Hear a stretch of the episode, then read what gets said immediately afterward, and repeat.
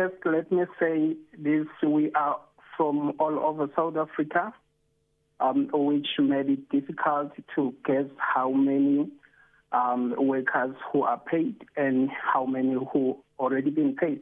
But we tried uh, um, to cre- create uh, a petition which will allow us online to sign and see how many um, are left not paid by now. So, on our petition, we we find out that oh, from all over South Africa there are 1,102 who signed the petition, agreeing that they have never been paid thus far. Now, Stats SA told my producers that most of you have been paid and that other workers need to ensure that they give the correct banking details. Has Stats SA reached out to you and some of the affected ex employees? Are you aware of that?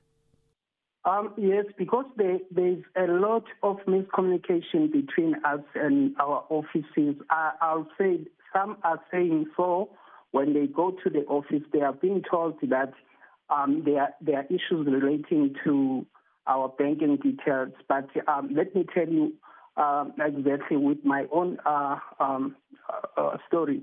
Um, uh, I was not paid for March, from March to April, and we uh, we were promised that the following week, because we were supposed to, the, the contract ended on the on the 29th of, of April. We were supposed to be paid on the 29th of April, but we were not paid. Then we were promised that we will be paid uh, the following week. From there, they, they keep on saying the following week, the following week, the following week. So on my story, I, sp- I spoke to my DCC in Zululand. Uh, uh, I WhatsApped him. I told him, that's why I'm not yet still paid then he keep on saying they are not responsible for our payments. It's the head office that is responsible for our payments. Then I keep questioning what what report do they give do they give you about our payments? So he keep on pushing to the head office.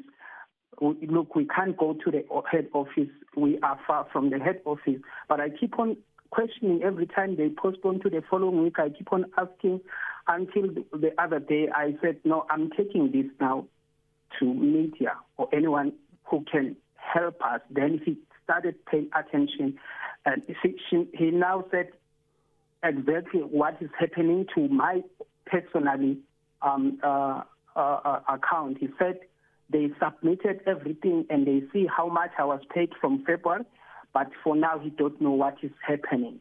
So mm-hmm.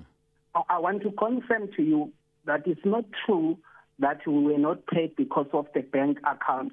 There are some who have come to the to the group because we have WhatsApp group and said three weeks back they've been correcting all their details, but still they are not paid. So there are different answers that were given by Statistics South Africa, which when we talk, when we look at them, they are not making sense at all.